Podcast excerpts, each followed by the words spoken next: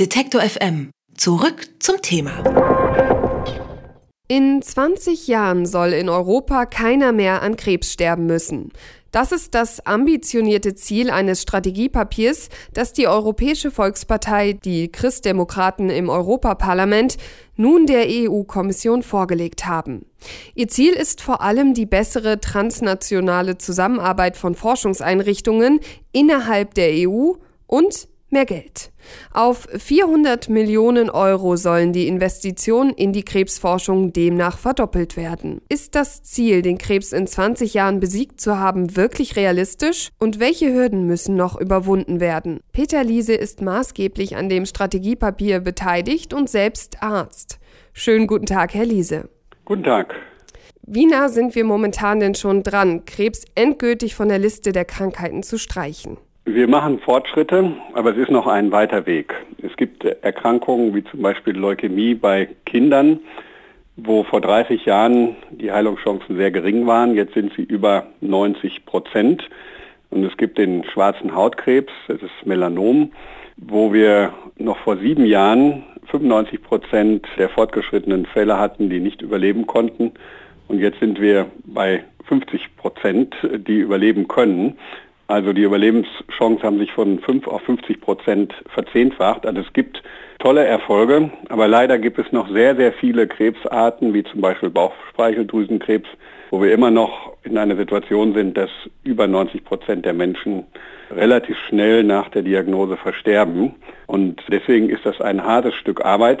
Und es wird nur gelingen, wenn alle Beteiligten alles tun, und wir dann natürlich auch noch ein bisschen Glück haben. Also beim Fußball sagt man, Geld schießt keine Tore. Aber es war trotzdem kein Zufall, dass Real Madrid und Bayern München in der Champions League im Halbfinale sind, weil Geld eben eine Rolle spielt. Und so ist das in der Forschung auch. Wenn wir mehr investieren, dann steigen die Chancen, dass wir das Ziel erreichen. Wo würden Sie das Geld denn investieren wollen? Also wofür braucht man das Geld, damit es sozusagen schneller geht? Jeder hat seine Verantwortung. Es gibt zum Beispiel sehr viel mehr Geld in den nationalen Forschungshaushalten als in dem Haushalt der Europäischen Union.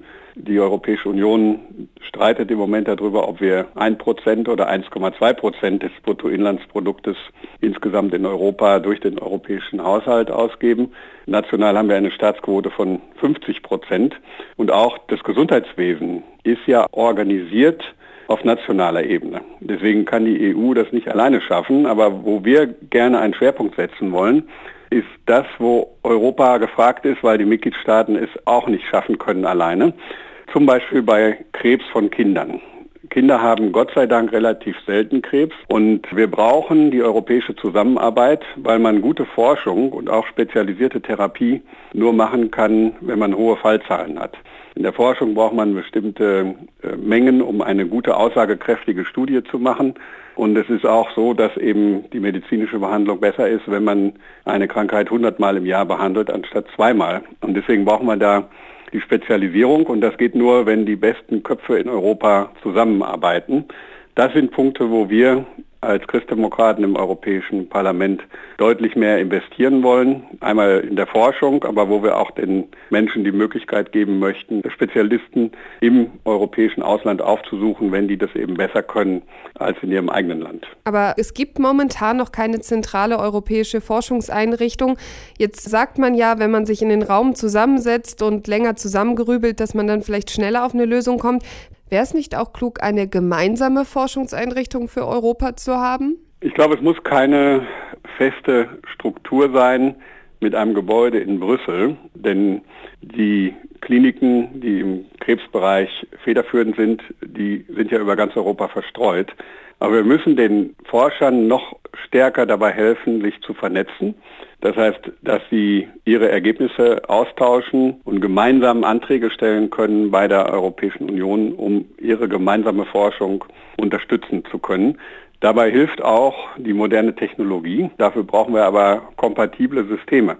Also in der Telemedizin, da muss es eben so sein, dass das deutsche System nicht komplett anders ist als das französische oder italienische, damit man die Daten auch vergleichen kann. Und das ist auch für Patienten wichtig. In Zukunft wird es sicher so sein, dass man in jedem kleinen Krankenhaus auch einen Spezialisten konsultieren kann, der dann in einer Uniklinik sitzt.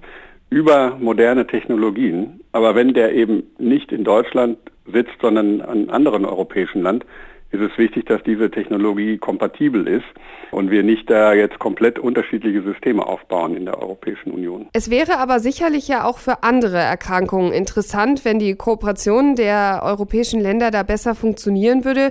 Wieso beschränkt sich das Strategiepapier denn jetzt momentan nur auf die Bekämpfung von Krebs? Krebs ist ein Thema, was die Menschen ganz besonders betrifft.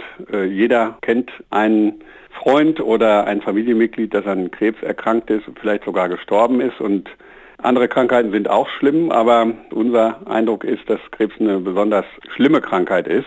Und es gibt hier eben Gründe, gerade bei dem Krebs für Kinder oder bei seltenen Krebsarten, dass die Mitgliedstaaten das alleine nicht schaffen können, sondern europäische Zusammenarbeit ganz besonders wichtig ist. Aber ich lege ausdrücklich Wert darauf, wenn wir zum Beispiel über mehr Gelder für die Forschung sprechen, dann soll das nicht auf Kosten anderer Krankheiten gehen, sondern ausdrücklich soll das eben zusätzliches Geld sein. Und äh, ich erwarte am kommenden Mittwoch, wenn der Kommissar Oettinger seinen Vorschlag vorlegt für die Finanzen der Europäischen Union in den nächsten Jahren, dass das dann ein Aufstocken des Forschungshaushaltes beinhaltet. Also dass wir nicht auf Kosten anderer Krankheiten sparen müssen, sondern dass wir das Geld zusätzlich zur Verfügung stellen. Aber zum Beispiel in der Landwirtschaft kann man umstrukturieren. Und dann kann die Europäische Union da auch mit weniger Geld auskommen. Also es geht nicht auf Kosten anderer Krankheiten. Aber auf Kosten von anderen sozusagen Ressourcen, anderen Bereichen in der EU wollen Sie? Ja, wir haben in der Landwirtschaftspolitik eben das Problem, dass wir im Moment vor allen Dingen nach Hektar fördern. Das ist also ein sehr großer landwirtschaftlicher Betrieb, bekommt hundertmal so viel wie ein kleiner, wenn er hundertmal so viel Fläche hat. Ich glaube, das ist nicht unbedingt notwendig, weil man bei großen Betrieben ja auch effizienter arbeiten kann, also dass man da ein bisschen umstrukturieren kann und durchaus Mittel frei werden können. Wir werden aber auch nicht umhin kommen, das steht ja im Koalitionsvertrag in Deutschland drin, dass wir etwas höhere Beiträge haben für die Europäische Union, denn neben der Bekämpfung von Krebs gibt es ja auch andere wichtige Punkte wie die Grenzensicherung und die Fluchtursachenbekämpfung, zum Beispiel Hilfe für die Menschen in Afrika, dass sie vor Ort eine Perspektive haben. Also das muss man dann im Gesamtpaket sehen. Und äh, da finde ich sehr gut, dass die Bundesregierung bereit ist, ein bisschen mehr Geld für die Europäische Union insgesamt zu zahlen. Die Europäische Volkspartei hat ein Strategiepapier vorgelegt, in dem sie den Plan verfolgt, dass in 20 Jahren keiner mehr an Krebs stirbt. Peter Liese hat an dem Papier mitgearbeitet und mit mir über die Inhalte und die Umsetzung gesprochen. Vielen, vielen Dank. Gerne. Alle Beiträge, Reportagen und Interviews können Sie jederzeit nachhören im Netz auf detektor.fm.